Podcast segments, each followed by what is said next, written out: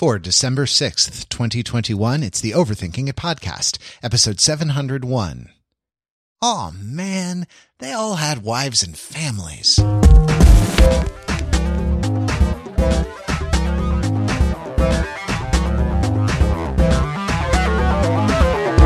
Hey, it's Overthinking It, where we subject the popular culture to a level of scrutiny it probably doesn't deserve. The Overthinkers are your smart, funny friends from the internet.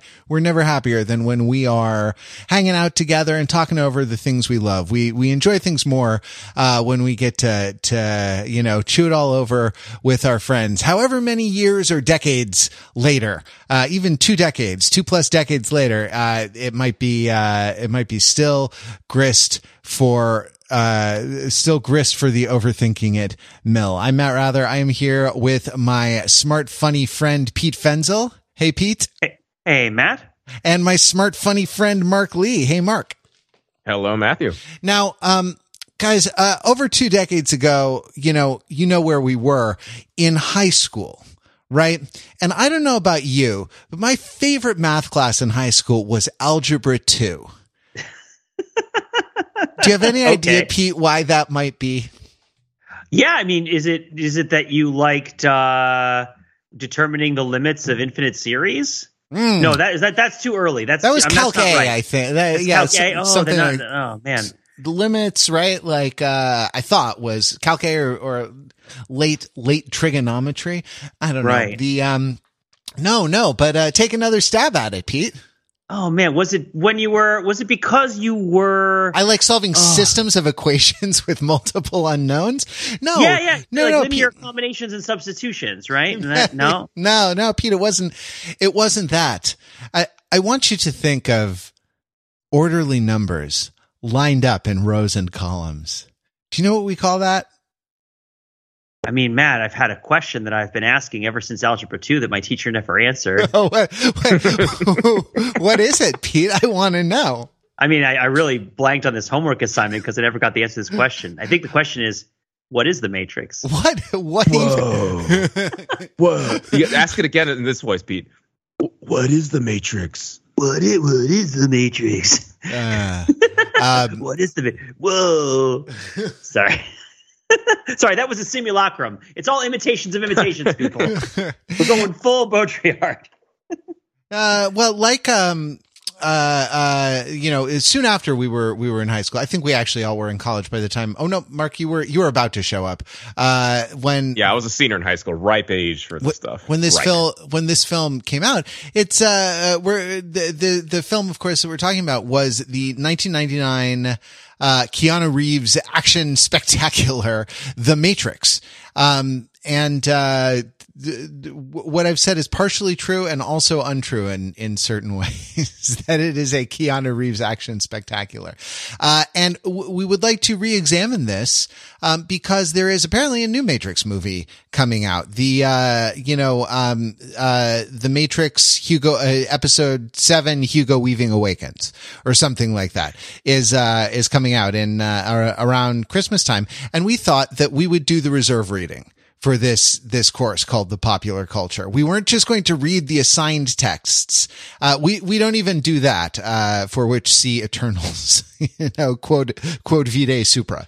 Uh, but we uh, we want to do some of the some of the reserve reading and go back on uh, go back on HBO Max, uh, which Christopher Nolan memorably called the worst streaming service, and uh, look look at at some of the films. And I you know I I hate to jump to the end, but I think as with all of our like HBO Max library episodes, um, the, there are some surprises. Like watch watching the film is it is sort of what you expect, but it is also a lot more. I don't even know how to put it. It it's a lot more specific and a lot more strange than you uh, than you even imagined. Um, so I you know I sort of don't know where to jump in.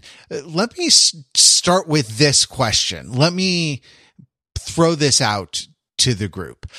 I feel like I'm not sure whether Keanu Reeves is good in this movie. Uh, you know, I remember a lot of the time, especially after my kind of 90s film snob teenage years background, I had a lot of uh I had a lot of snobby feelings towards like action movies like this. And you know, uh Keanu uh, off of like what, The Devil's Advocate and Speed and you know, there'd been uh uh yeah there'd been a lot of you know huh, better to reign in hell than serve in heaven huh whatever.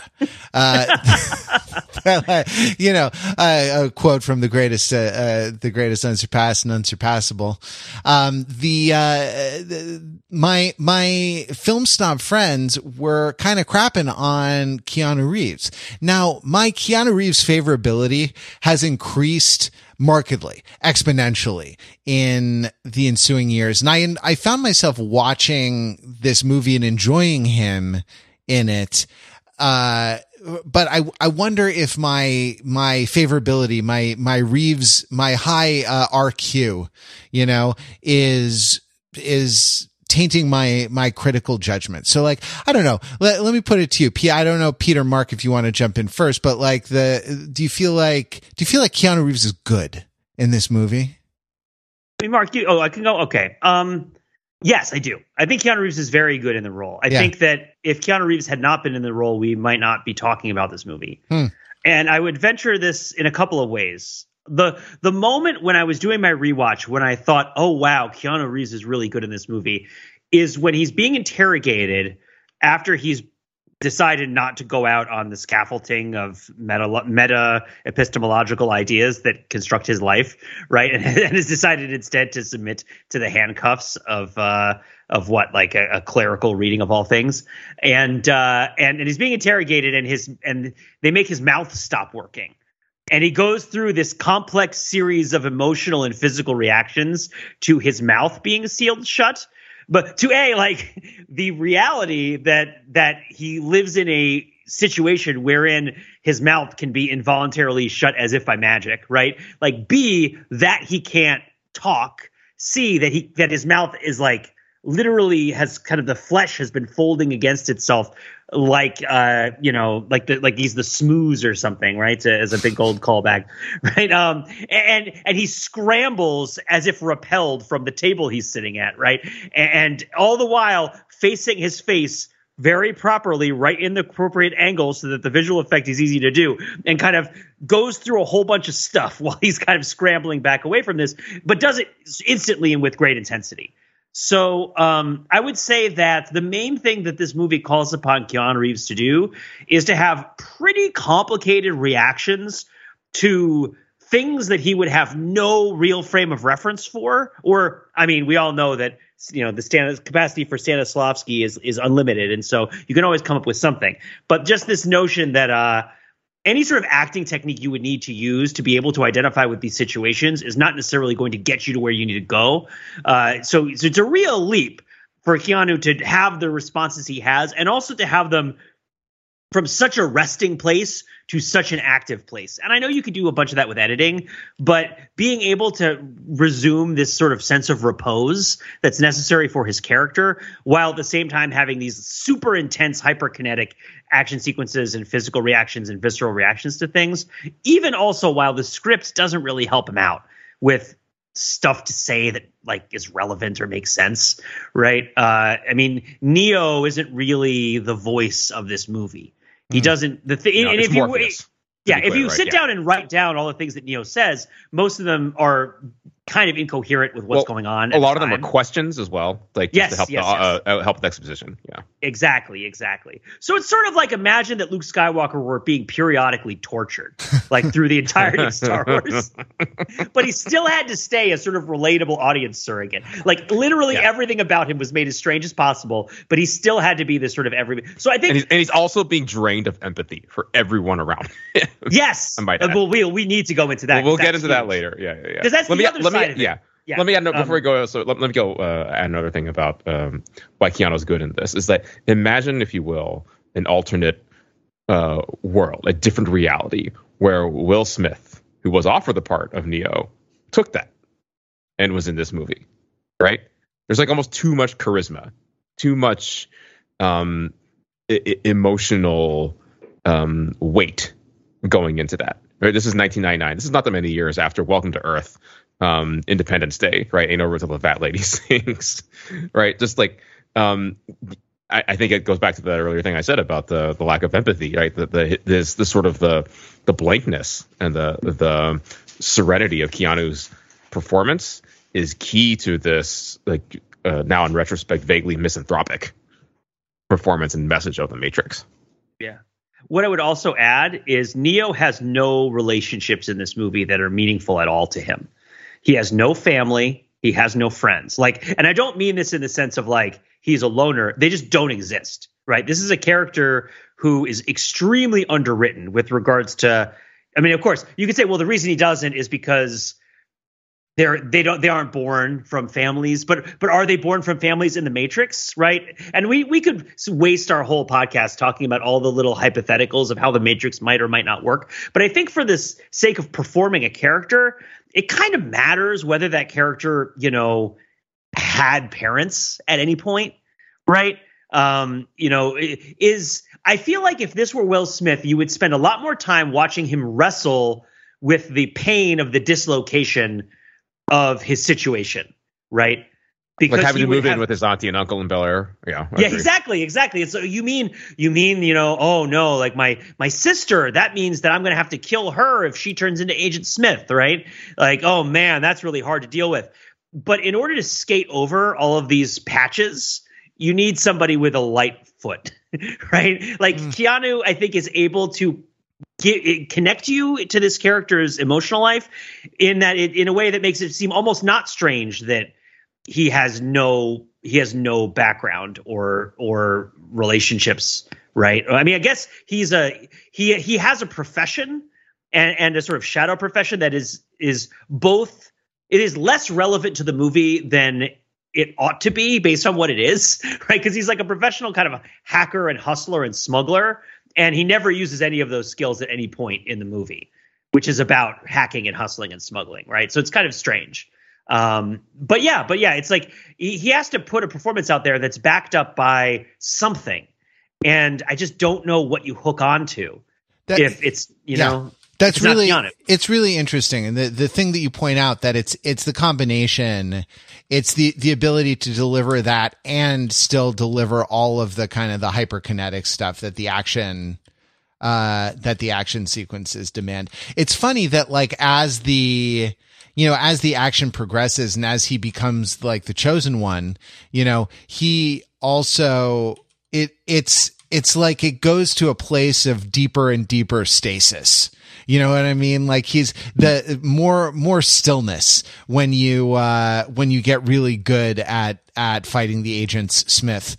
Um that like he even I think he puts one hand behind his back at one point in the you know which which struck me you know I don't know a little uh, uh, a nice nice little touch that he's like his once once you become the one the one your your it's not even that your heart doesn't even have to be in it your attention doesn't even have to be in it uh in it fully. Um and and so to be able to do that and and maintain also the kind of the the meditative calm or the uh, what, what did you call it a state of kind of blankness yeah. um that's yeah. You know, and, yeah. another helpful contrast in this regard uh, aside from will smith um, again, just hilarious imagining Will Smith in this movie, um, is that of who, someone who actually is in the movie, right? Hugo Weaving, who as Agent Smith, and when as he's going full tilt against Neo, adopts this um, wonderful snarl. That is the only word that you can describe it, right? Um, the look on his face. Um, and as he's like kind of wailing away against Neo while Neo is, is uh, kind of looking away, kind of disinterested with fighting with just one hand, um, Smith is just like baring his teeth and like gnashing like a tiger. He's great in this too. Yeah. Um, it, it, you talked about the the lack of empathy. That was a, that was an aspect of it that I wasn't oh well it, except except to say sorry Pete something you said d- triggered something for me. Like I did think a little bit like how do the machines know what the steak tastes like? Maybe they don't you know maybe they don't. They don't know what the I thought like oh that's that's literally sophomoric. That's the that's the old that's the we old we were sophomores at the time. Right, exactly. Would um, you choose to live in the matrix if it were real? and it's like after a year and a half of COVID, nope. no double no but the uh you know that like what if, what if it's green but you and i see where our the actual you know physical uh the sensorium registers something different but we've all been trained to call it green you know that that uh that level of discourse was present you know in uh in the film but mark you talked about sort of the lack of you talked about the lack of empathy and i i did i i definitely I definitely registered a kind of shock watching the kind of the final scenes of the movie, you know, with the, the, bullets raining down and in in the hallway. I, I like though that at the end like they they show the hallway in like regular perspective you know and not like super wide angle where everything looks so far apart. And it's like ah okay over the last 10 minutes with a, a constant hail of gunfire and you know the the brass raining down and tinkling on the tinkling on the the marble floor. You see they've they've uh, actually in physical space managed to traverse like 20 feet horizontally between the uh, metal detector and the elevator. Um, that that's uh, that that's all that they've gained for all of this. But i did i don't know the the it it was like it was an aesthetic that uh, I, I, think it's an aesthetic, you know, I'm, I'm not sure it's like a, a moral position, but it, it, was something that, that made me a little uncomfortable in, in 2021. I did, did either of you have that response to, uh, to watching it? Yes, kind of both in watching it and also in response to, to Pete's reaction to it. But I'll just kind of like reel out a few things here, and Pete, I'll toss it to you. Um, a key aspect of a key scene to understanding this movie is one of the earlier parts where Neo, I'm sorry, where Morpheus is giving Neo the guided tour to the Matrix and the world and the mission and the stakes and all that kind of stuff, right? Which is that you know they they they jump into the Matrix, they are surrounded by uh, civilians, for lack of a better word, and Morpheus goes in this whole thing where basically like, he says like these aren't people, these aren't real people. Um, in fact, they're they're they're just they're they're just you know constructs in the program. They're not ready to be given the truth. Um, and uh, also because they can be inhabited by an agent at any time, they are the enemy. Any of them should be considered the enemy. Um, and so you have the situation where you know when they plug into the matrix and you know they're they're with all these people like on, on ostensibly they're here in, in the same speech Morpheus talks about how their you know their mission is to liberate humanity um, but it's not about like we need to save this person, this person, this person. No, it's not about that. It's like you know we have this thing to do, and we got to like fight the computers and stuff like that, and all these projections of people you see here, they're enemies, and then you're left with a very small group of people, like the crew of the Nebuchadnezzar, that you care care about, and that uh, leads directly to that what you're just talking about the um the the that you know the the one of the climactic gunfights in there where they're just like you know mowing down um and ruthlessly slaughtering all the security guards in the building right? You know that guy had that guy had a wife and kids. I mean did he? Kind of maybe. You're not supposed to care. Um but what that does is that opens up uh, a a highly sociopathic worldview, which uh, Pete, uh, it seems like on your rewatch of this, you had a highly negative reaction to. Is that is that oh, a fair way to describe yeah, it? Yeah, you're talking about what I was saying on the back channel, right? Yeah, yeah, yeah, yeah. yeah. I found this really hard to watch. I had, and I'll here's how I'll break it down.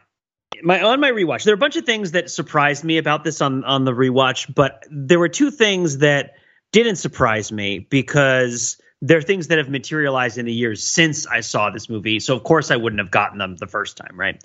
So I think that the Matrix has kind of a Hunger Games problem, but along different axes. And and hear me out on this.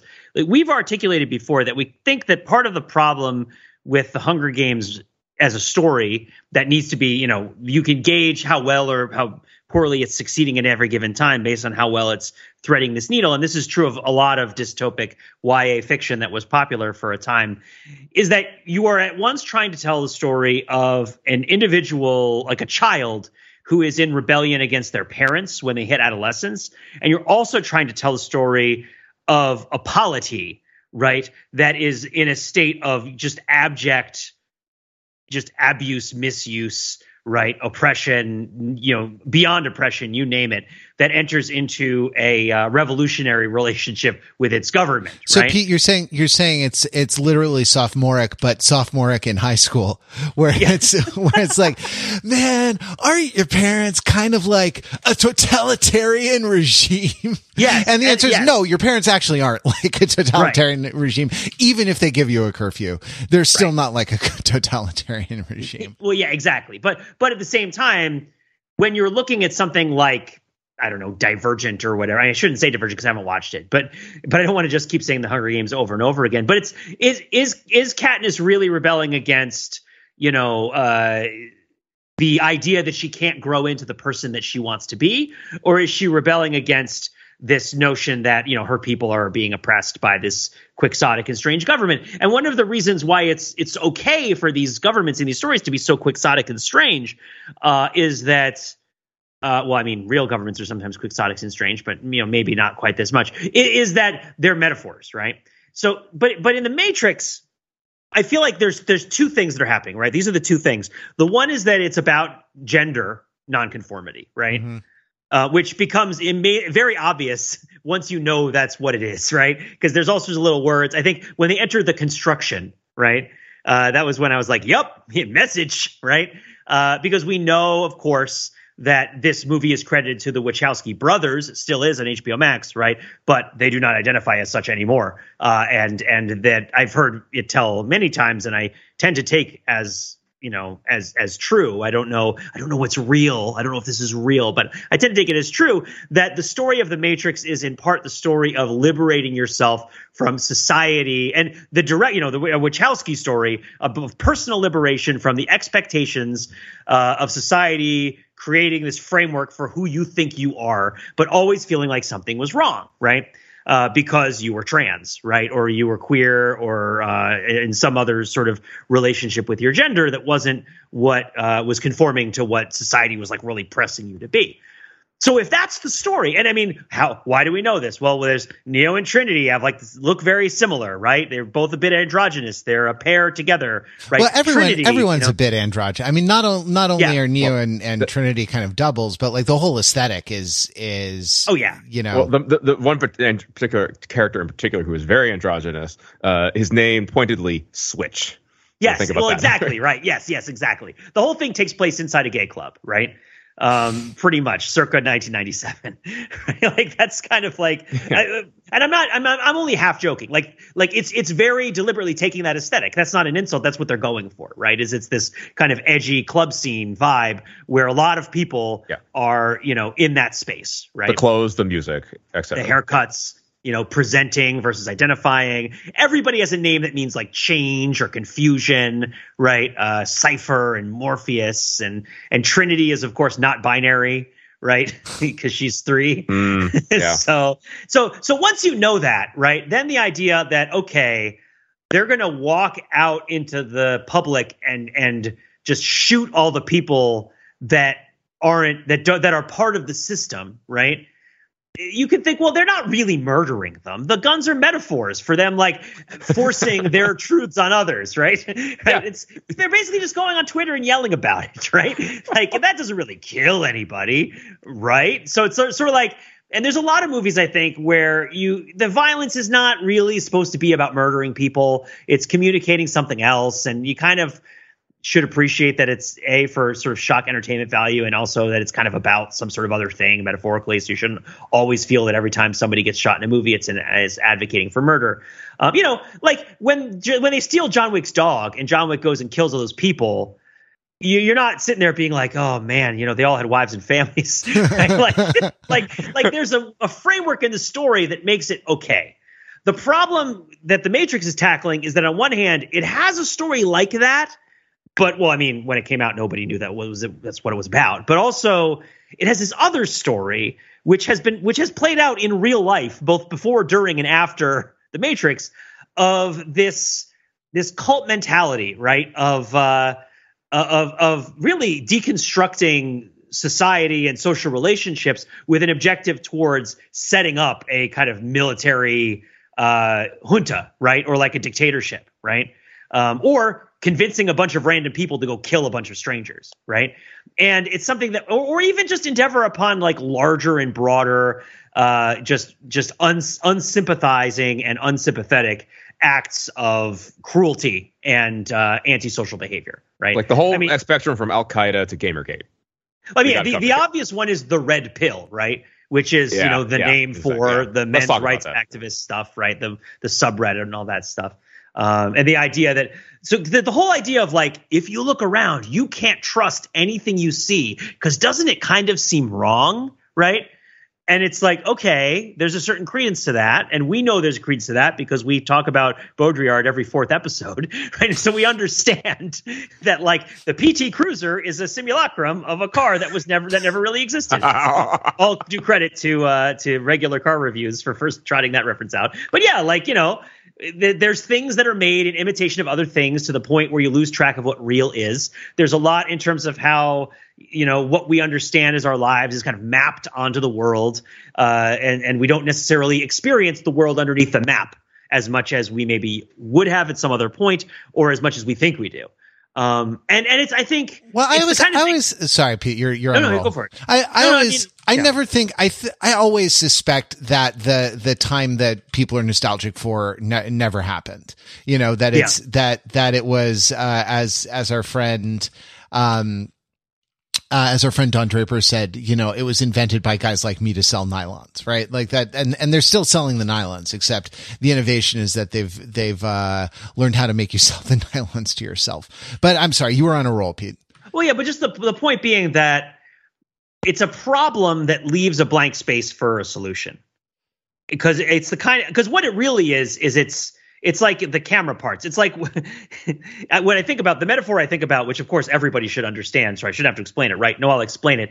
Is when you see UFO pictures that mm. people have taken. Have you ever seen a UFO picture of like a strange hourglass shaped shining object in the sky with like radiating lines of black off of it? Kind of flying over a sunny day. And you ever see something like that? Sure. Seen seen a picture of it or seen it in real life? Um, yeah. Well, yes. No, no. what I what I mean is that one of the ways in which people would fake UFO pictures is they would use their camera in such a way that the light would reflect off the internals of the camera in a way that would create artifacts in the photograph, such as lens flares, right?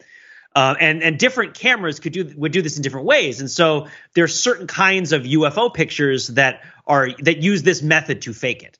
And I feel that this is a useful metaphor because you know, are you looking at something that's outside of yourself or are you looking at a piece of the camera?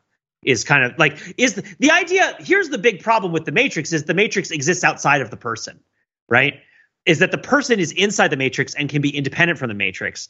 And philosophically, or at least cognitively, so much of what, at least in my opinion, constitutes systems and systemic thinking is a product of you know availability bias right like representativeness bias right the idea that what you are personally participating in and experiencing helps you formulate in your own mind a preponderance of a notion of what's going on and people locate this action I think I think, and I, I, don't think this is I don't think this is uncontroversial to say. I think people locate this action externally to themselves way too much.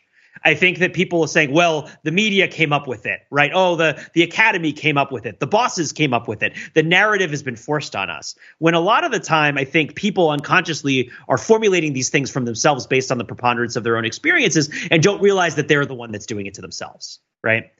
God, um, you've been in you've been in my Instagram feed. I don't know how you and, and, but one of the products of this, right, is that if you're doing it to yourself and someone comes along and blames somebody else for it, then it doesn't matter who they blame that much. Because you because they're all because the justification, not that the justification is all equally valid, but like there's not a right answer, right? Um, the, the be, reason being that like if the issue is with signification itself, right? If the issue is with you know how do we say things that are true, that and and how and how can we how can we communicate in a way that corresponds to reality and that itself is like a very thorny problem then you can't get by it by like looking under the right cardboard box right? And like finding the right cockroach right? Or like pointing in the right direction past this break through this wall and you'll see the truth right? It's like it's part of thinking you know it's part of being who you are. And so in the, one of the ways that plays out in this movie is that you know Cypher is kind of correct, not in the sense of like oh you know ignorance is bliss, but in the sense of you promise me freedom, but I end up basically an impressed military slave, right? Like I'm, I mean, I'm, I have no freedom. I have no autonomy. I have no personal space. I live on this ship. I take all of Morpheus's orders, right? How many times in the first act of this movie is it repeated to Neo that he just has to do what he's told, right? And by the heroes, not by the Matrix, right? By by the rebels, sure, right? Follow orders, right? And and it's and it's like you've not in in Neo's movement from being in the Matrix to being with Morpheus, he hasn't actually really achieved any meaningful personal freedom.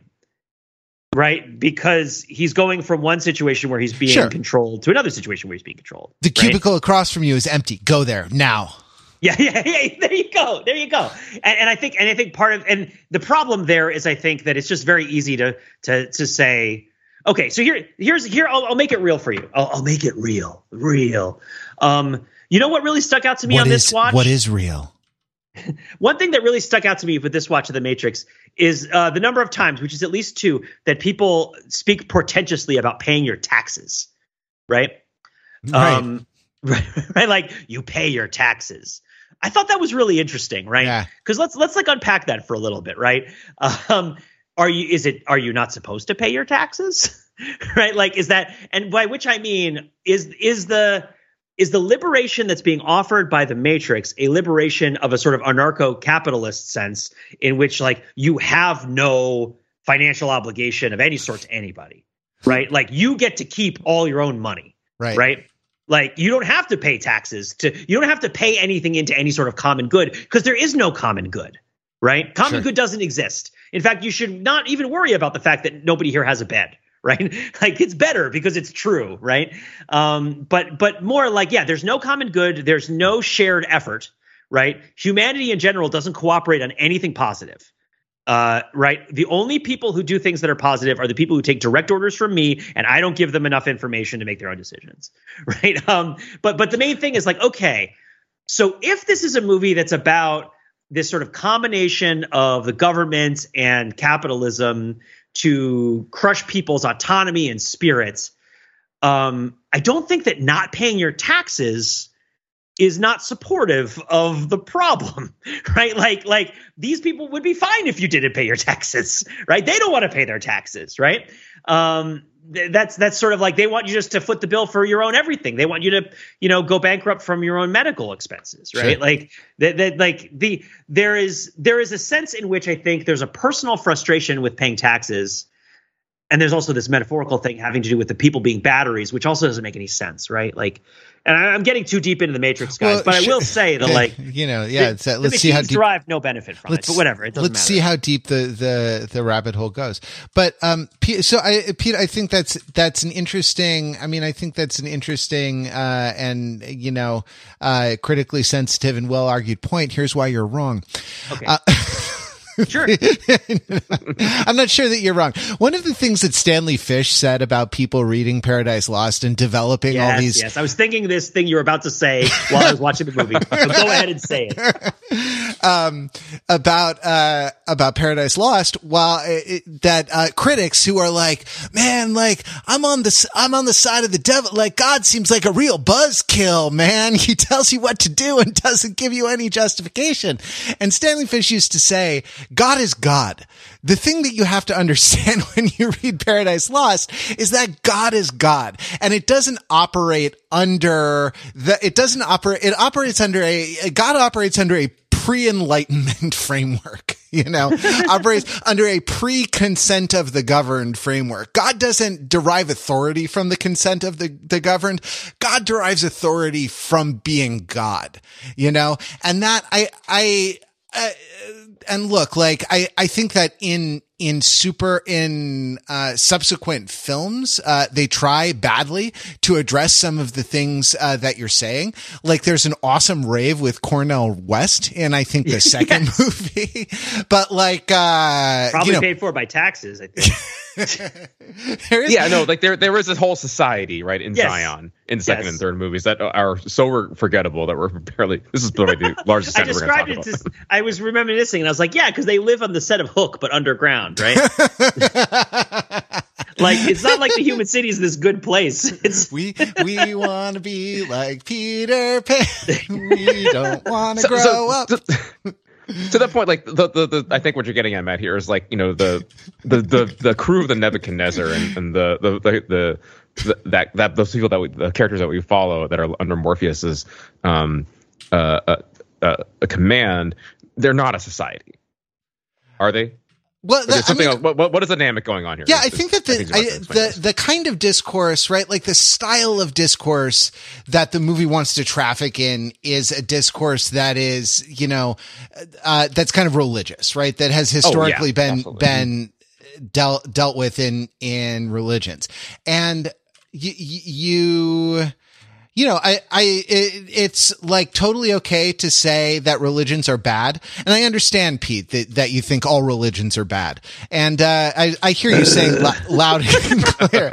I hear you saying, Pete, loud and clear that all, no, I'm, I'm, I'm trolling you. But the, uh, you know, it, you, you can sort of say that like, okay, that's, that's not a style of discourse that, that we should engage in because it, you know, it tends to, to cost us more than it, than it benefits us, um, in human terms. But, but like, that's that's where they're playing. That's the sandbox that they're, that they're trying to play in. And so like, I get, uh, I, I get that like, yes, life outside the, like, life outside the matrix is kind of dour and joyless and like I totally get where Cypher is coming from. That steak looks looks delicious. You know, when you when you talked about the steaks of the movie, my mouth started to water because there is actually a delicious steak. Um, eaten on camera uh eaten on camera in this film. And and yeah like the the kind of the red pill blue pill thing is you know a, a, I don't know is enough of like a travesty of of consent or a travesty uh, of a choice. Like they they talk about how you can't know what it is you know you can't know what the matrix is. So like the idea of informed consent taking the red or blue pill is um you know, uh, is kind of a joke. And, and yet God like clicking is, I agree on a, uh, uh, yeah, EULA. Exactly, yeah, exactly. Right. Like he's got, yeah, he's got the cookie banner, right? Like, look, the laws of the state of California require me to tell you that we are going to take you to a dystopic hellscape. Um, uh, you know, but, uh, you know, click OK to proceed.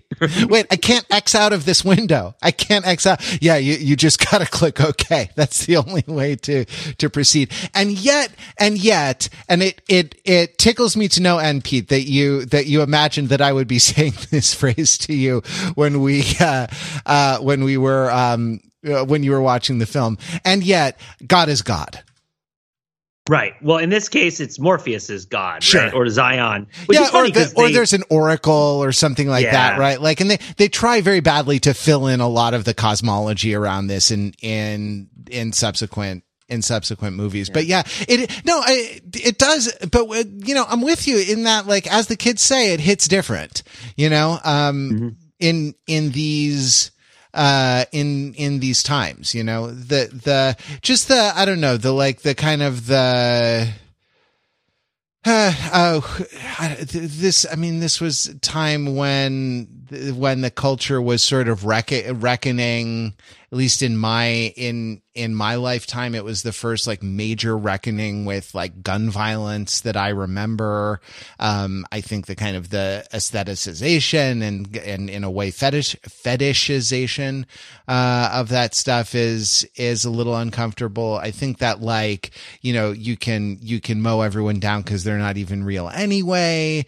It, you know, bears maybe a little pausing and, and, um, and thinking, but you're saying something even more basic than that, I think, which is that like just embedded in the dynamic, embedded in the dynamic itself is this kind of messed up, it, it, you know, it's like, it's like if you actually, if all, all the gifted kids who actually dreamed of becoming emancipated minors when they were 15 years old actually did you know, and, and they ended up crashing on somebody's, crashing on, you know, somebody's closet floor or something like that. Except there were like three other emancipated minors crashing on the same, uh, on the same, uh, closet floor. And actually the apartment, uh, belongs to a guy who made you go out and do heists during the day and like beat up other gangs or something, something like that. Uh, it, that, that's the, that's, that's where the, the, you know, metaphor about, about your parents actually, that's probably the appropriate, like, um, tenor or vehicle, vehicle or, uh, tenor of the tenor of the metaphor for like, yeah, the matrix, it's like your parents, man. They're, they're the matrix. Um, anyway, I've, I've derailed us long enough. No, no. So okay, so to say another one other thing or one other way to frame, I think, part of the issue in terms of what is I, I, thought about Fight Club a lot while I was watching this movie because Fight Club is a movie I, I've liked a lot when I've seen it in the past, more than The Matrix and uh, and it's a movie that takes a lot of heat justifiably because it advances a lot of propositions that paint a very dark picture of how people work and uh, and how society in general, you know, to the extent that it is a thing that exists, uh, functions. Um, and uh, and I don't think, and it's definitely one of those movies that poses more questions without providing answers uh, and, indulges in a lot of the things that it is attempting to undermine, right? Um, and and and similar to this movie uh, one thing that I would suggest that they are both doing is that they're looking at a situation that has good things and bad things, right? And this situation is can can everyone remember, of course, the line from Fight Club where it's like, "Oh, our generation had no great war, no great depression. Our great war is a spiritual war. Our great depression is our lives." Uh, and of course, Fight Club was less than you know uh, maybe about ten years away from the Great Recession. so you know, don't count your chickens before they're hatched. Uh, but but the point being that they're looking at a situation where things are good, but things are also bad, right? So like, you know, as as as they Mark, I think you had mentioned in the in the chat back, you know, is 1999 really the pinnacle of for humanity? Not if you live in Vietnam, it isn't. Not if you're more than half the world whose living condition has drastically increased in the past 20 years, right? Like uh it's it's there's been a lot of things that have gotten a lot better for a lot of people, just not not know, the American middle class. Right, right. Especially not angry white American dudes. Although Keanu Reeves isn't strictly, I wouldn't hesitate to call him strictly white. Uh, he certainly is has a complicated ethnic backstory and whatnot. But it's um, not it's not engaged in an equal way by every film that he does, and just putting Keanu Reeves in it does not necessarily. No, yeah, yeah. You know what I mean? You but putting Will to, Smith in it would make it very different, right? right. It would be yeah, very different. Will Smith. Mm-hmm. But the point being that like this is the pinnacle. Um, like he's not starving, right? And again, yeah, he has this movie kind of trivializes material comforts while at the same time advancing a sort of material dialectic, which is not coherent. Right? It's like you know, if you really do think that all this is false consciousness, then whether you eat steak or not should matter because it's because it's real, right? Although in this case the steak is fake, but that you know that is uh, that's an interesting point of art. Um, the fact that they have to eat the the the protein is uh, is not a great situation. Uh, they should take Cornel West's lunch and distribute it among everybody else. Uh, but but the point being that like you're looking at a situation where certain things are good and certain things are bad. In this case, what's bad? Well, Keanu Reeves, you have no family or friends, right? You feel alienated from your life. You hate your job, right? Um, you, you also you might be wrestling with some pretty serious gender identification issues, right? Or or even all sorts of representational issues. Who are you? You're having a crisis of your identity and, you've sensed, you've. Sensed, you've sensed something is wrong. You know that something is wrong. You know you don't fit into the box that they that they've yes. put you in, right? Yeah, let me tell you something. I got one word for you: crystals. It'll fix everything. It's called Amway. Get into it. But no, the point being that like not everything about Keanu Reeves' life is terrible. Like right, and also if there were no Matrix and it was just Thomas Anderson, right? Like, let's say this movie is just he's Thomas Anderson and he's Neo. Neo is the hacker guy, and Thomas Anderson is the software guy, and he's suffering from depression, probably because he's not living the life that he wants to lead, as well as whatever sort of biochemical thing is going on. Um, what would he do in his life to like make things better for himself, right? Um, the one thing that he probably shouldn't do is obsess over the things that are wrong all the time, right? So so like if you were to give a guy like Thomas Anderson like practical advice, you might say volunteer. try to do some charity work. See if there's somebody out there that you can do something for that will make you feel connected to the world, right? Or like go find a community to be part of. If you don't feel like you're being honest about who you are, find a safe space where you can do that. There are places like that that you can go to, right?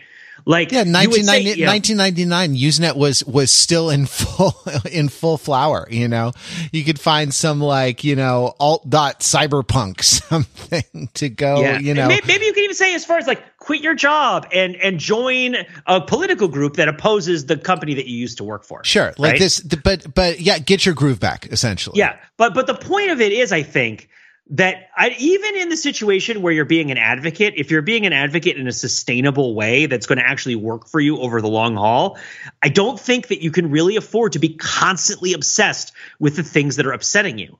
And I think that that happens in the Matrix and that happens in Fight Club in the world building, right? Like the world is constructed around this obsession with the things that are bad. And, and with like, think about it this way like, what is the difference between the world of the Matrix and the real world? All the good things are gone. It's exactly the same, right? Except that, like, well, it's not the same, but it's like all the good things are gone. So you're still, you still, you know, being exploited, right? You still exist only as a means for others, right? You're still being controlled by a system that's too large and complex for you to understand, right? Um, like that's how everybody lives. So, like, it is suspicious that the material conditions of the world outside the matrix so closely resemble the negative dimensions of Thomas Anderson's life, as if the rest of his life didn't exist. And I mean, even if you think about guys like Gandhi, where it's like fighting a really hard battle over a long period of time, there is a recognition there of a strength that you do have, right? And and like neighbors and friends and people that you associate with, right? Like like I think that it is an unhealthy thing to constantly obsess over the thing that upsets you the most in your life. And I think that it is a tool that people use to manipulate people and organize them and radicalize them in ways that are not to be trusted. Um, that's my gut reaction. When you think about why is Fight Club like fascistic, right? And why why where is the boundary in the matrix between, you know, Cornel West and Morpheus, right? In terms of how you behave with people what is the pr- proper praxis, right? If you would want to say in the situation, I mean, I would suggest that there should that that there should be for someone's health and well-being more of a focus on the positive in some way. You have to recuperate. You have to stay balanced in some manner. There was this fiction back then, the whole wake up sheeple thing, the idea that people were apathetic. I don't think people were ever apathetic. I think people just cared about what they cared about, and if it wasn't what you cared about, then you thought that they didn't care about anything right? um, I think that a lot of the time people didn't talk about what what, the, what they were thinking about, and you didn't listen to them because you didn't have to, right? If someone started mouthing off, you could just leave. You didn't have to deal with them, you know, pushing the, through the algorithm to everything that you see wherever you carry your phone around, right? So like whatever. Um, but the idea that like everyone needs to get really really angry and then things will get better, I just find that to be just not doesn't ring true to me anymore, well, e- even if it ever really did. I mean, at least um, fi- at, at, least Fight Club actually has kind of a praxis. It's you know punching each other in the face, so you can like we can ar- we can argue about how whether it's maladaptive or not. But like, I mean, you know, they they they basically start a bunch of MMA gyms. Is, are, are you saying that beating up Jared Leto is a victimless crime? Just wanted to destroy something beautiful. but I get you guys pick it up. I mean, when I think about the rhetoric of the Matrix, that's what I associate it with. When I think about the red pill stuff, where it's like, I'm going to tell you all the things that you're scared of or sad about with regards to your relationship with women, and I want that to be your the entire foundation of your social life and everything you think about every day. Right? Sure. So and like which actually it, is very it's very yeah. teenage uh, again, yeah. right? Like because like teenage teenage years are the years in which you are defined more by more by the things you don't like than by the things you like or believe. You know the the it's like hey we're not like we're not like that group like they're you know they're all the socias are are BS all the the jocks are BS or what you know whatever it is for you right like all the nerds are are BS. Shut your shut your mouth. But the uh that's that's the style, right? Like that's the kind of the like so style of social identification associated with that, you know, with that time of life and in a sort of healthy um developmental process you you grow out of it and uh it like the the technology and media landscape had not quite advanced uh, to the point at the time of the Matrix where it could where you know that sort of that kind of teenage you know uh, disidentification with with everything all of the time could could become like an existential position. But i i guess uh you know i see what you're saying that that the film certainly d- didn't seem to help so what I would I would also contrast two Laurence Fishburne performances, and then I'll get off my soapbox and let everybody else talk. I am sorry, um, but to contrast uh, Boys in the Hood versus The Matrix, right? Like the the both characters that Laurence Fishburne plays in both of these movies is responsible for introducing a young man into a world where which is hostile to him and dangerous, right? And unfair fundamentally unfair, like phenomenally fundamentally unfair, uh, in ways that are going to make him angry and are going to make him want to like lash out and do terrible things, right? Once he finds out the truth of the situation. And the famous scene where Laurence Fishburne is mentoring Cuba Gooding Jr. in Boys in the Hood, he's like listening to the Five Stairsteps, right? He's the ooh child, things are gonna get easier, and he's not being Pollyannish Part of it is that he doesn't need to be told that things are bad. He mm. knows that things are bad. He doesn't have to repeat it all the time because all you have to do is look around and you figure it out. If someone has to repeat all the time that things are bad, maybe they're the ones that are making it bad. Mm. like at least do a double check, right? Um, if someone is always telling you that things are terrible and they're your only source of information about things always being terrible, then like maybe maybe they're the problem, right? Whereas in this situation in Boys in the Hood, like you know, Trey comes across all sorts of terrible things that happen, you know, real world terrible things. Friend dies in front of him, right? Terrible.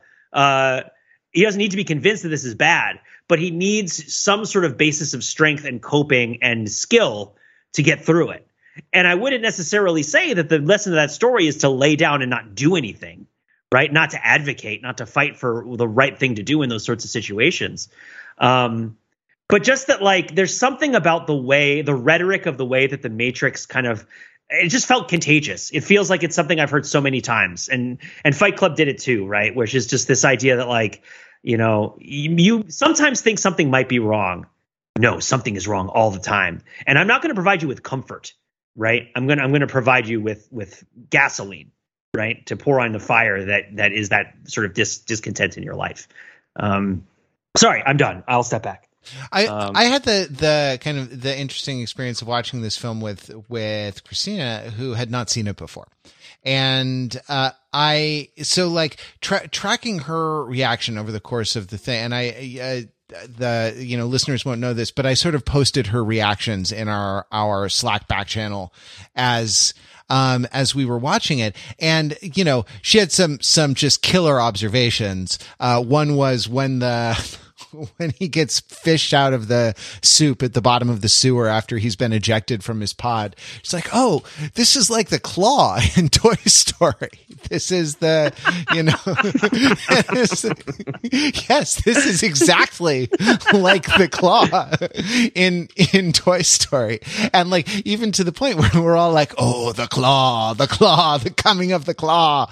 Um, that that's like, uh, you know, uh, funny, but like the the um kind of uh, the the the process of watching it was was interesting to see for a first timer going from like not really being a little standoffish with the movie like not really identifying with anyone not really like quite grokking what was what was going on and then sort of figuring it out and then starting to care about the characters and then like being invested in it to the point where like at that last really great action scene with the you know Trinity jumping out out of the helicopter and kind of Indiana Jones swinging on a vine uh up to where Keanu Reeves is standing and and like feeling like oh that was awesome right?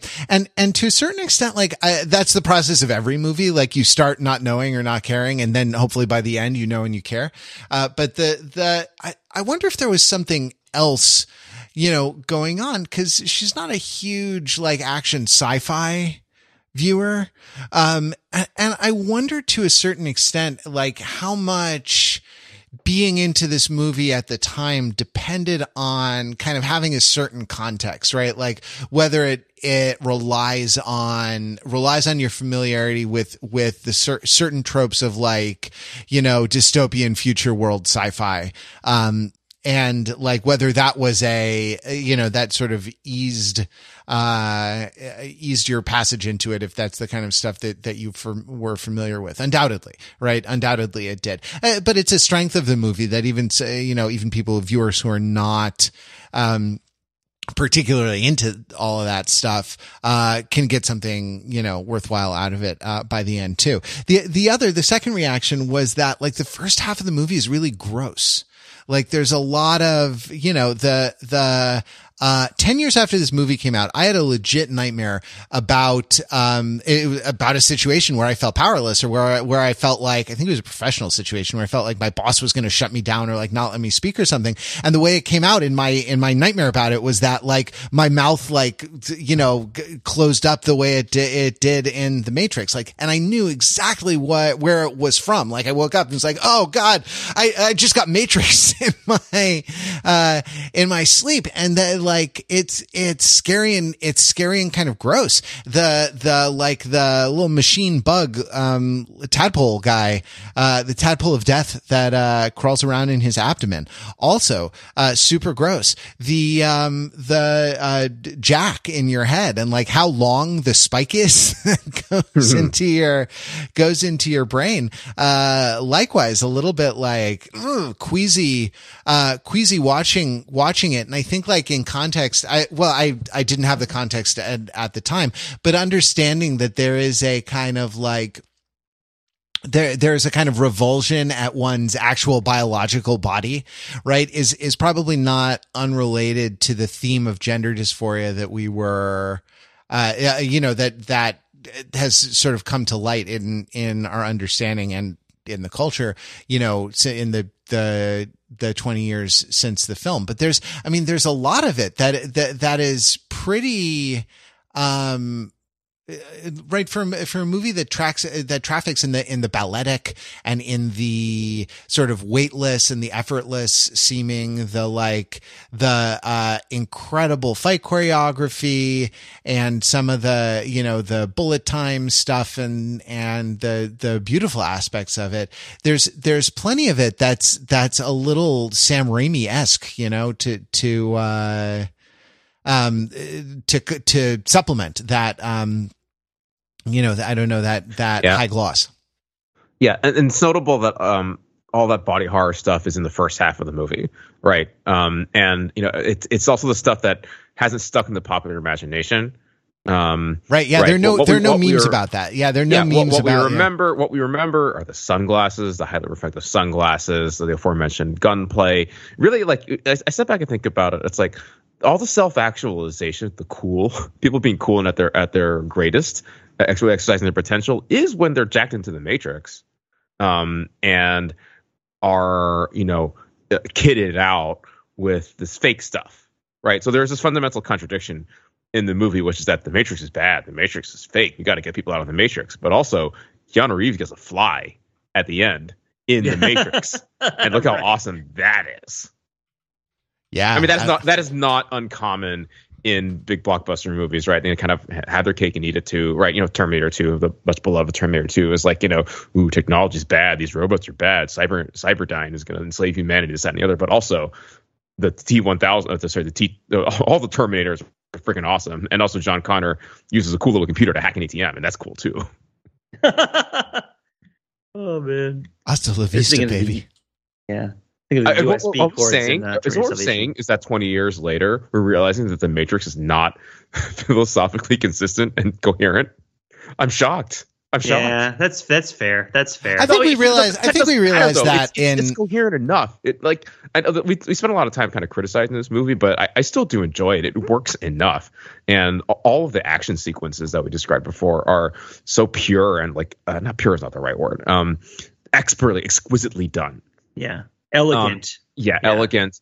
um, that the, the, the total package still does absolutely hold up, and like you know all the world building and the cosmology, and then you know the mechanics of the phone stuff and things like that. You know, sure, not the, the tightest parts of the movie, but um, again, like in, in service of a total package of this character who is just plucked out of regular life and um, indoctrinated into this crazy world and gets to self actualize and uh, you know do a lot of violence along the journey. Sure, yeah, He's the he's Great. the chosen one. He's not he's not it, just yeah. he's not just plucked uh, plucked out. Like I, I I think Pete like you know they they do make a little bit about they make a little bit of a big deal about how they're like violating all of their protocols you know uh, yeah. right like we don't yeah. we don't liberate minds who are who are this old like we we actually only invite teenagers into our cult because we find that they're impressionable you know yes. no but like we we so uh, you know their brain but, hasn't fully developed but yeah, like exactly. look we had to do it because you're jesus you know like there's no like the option was to not have jesus and that would be you know that's not uh that's not cool so uh too old he is to begin the training not this, groomed he is. too too not, bald. Not bald. gaslight. Yes. bald. Bald. He needs to uh, grow his hair. He needs to do.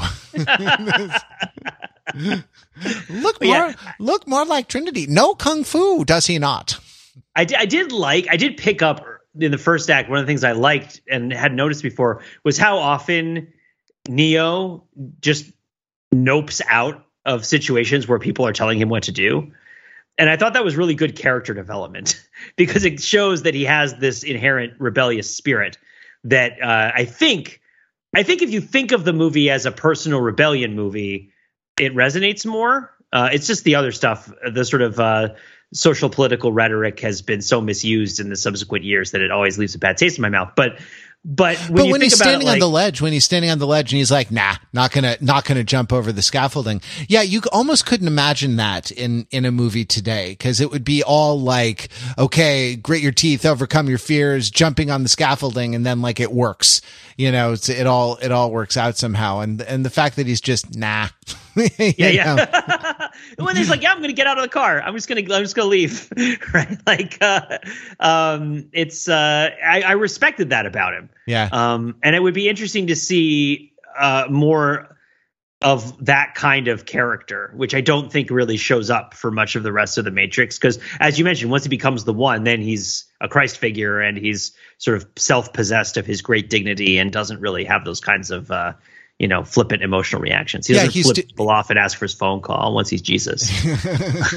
he's he's uh, uh, uh, yeah he's I, I think there's even like a derisive uh someone in the movie is like yeah, he's doing his Superman thing again. In one of the sequels, they're like, yeah, where, where's Neo? Nah, he's flying around the, the Matrix again. He's doing his Superman thing. it's like, you know, um, yeah, man, we didn't, uh, it's a good thing we didn't do, uh, number two because that's the one where, where, uh, Colonel, Colonel Sanders, uh, gives a, like, uh, you know, a, class in mathematical logic or something like that. I feel like. reveals the seven herbs and spices at the end. was, yeah.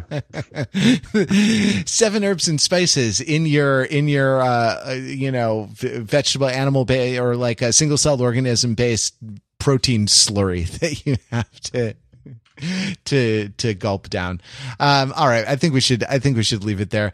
Um, the uh, it was it was interesting to watch. You know, it was yeah. it, it, was definitely it's definitely good to good to revisit these things. Like I've I have found this exercise that we do from time to time. Um, when we don't have anything else that that we're excited about. Always always pays dividends uh, in terms of deepening you know deepening my understanding or of something or complicating my you know my relationship with a film or like kind of uh, de- like complicating my understanding of the the time that the uh, that the film got into, which you know at, at, at, the time, recall it was the uh, it was the um, the end of history. I mean, our our friend Professor Fukuyama told us that you know that uh, you know Western style Enlightenment liberal democracies were really the the final form. Like you know, governments had found their final form. Their power, everyone's power level was over 9,000 and, uh, you know, everything was going to continue the same uh, forever forever and ever. And I, I, I think that, I don't know. I think that that probably accounts for some of the irresponsibility, Pete, that, that you're identifying, that in retrospect, it's mm. easy to identify because we all, uh, we all knew, uh, we all know what happened. All right, let's leave it there. Thanks very much for listening, Pete and Mark. Thanks for uh, podcasting with me and uh, entering the Matrix one more time. I, I, I don't know if we'll do the uh, the fourth or fifth, fourth Matrix movie, fifth Indiana Jones movie, fourth Matrix movie coming out soon. Um, I don't know if we'll do it, but uh, if we do, it'll be here on the Overthinking It podcast, where we subject the popular culture to a level of scrutiny it, it probably, probably doesn't, doesn't, deserve. deserve. I know discourse.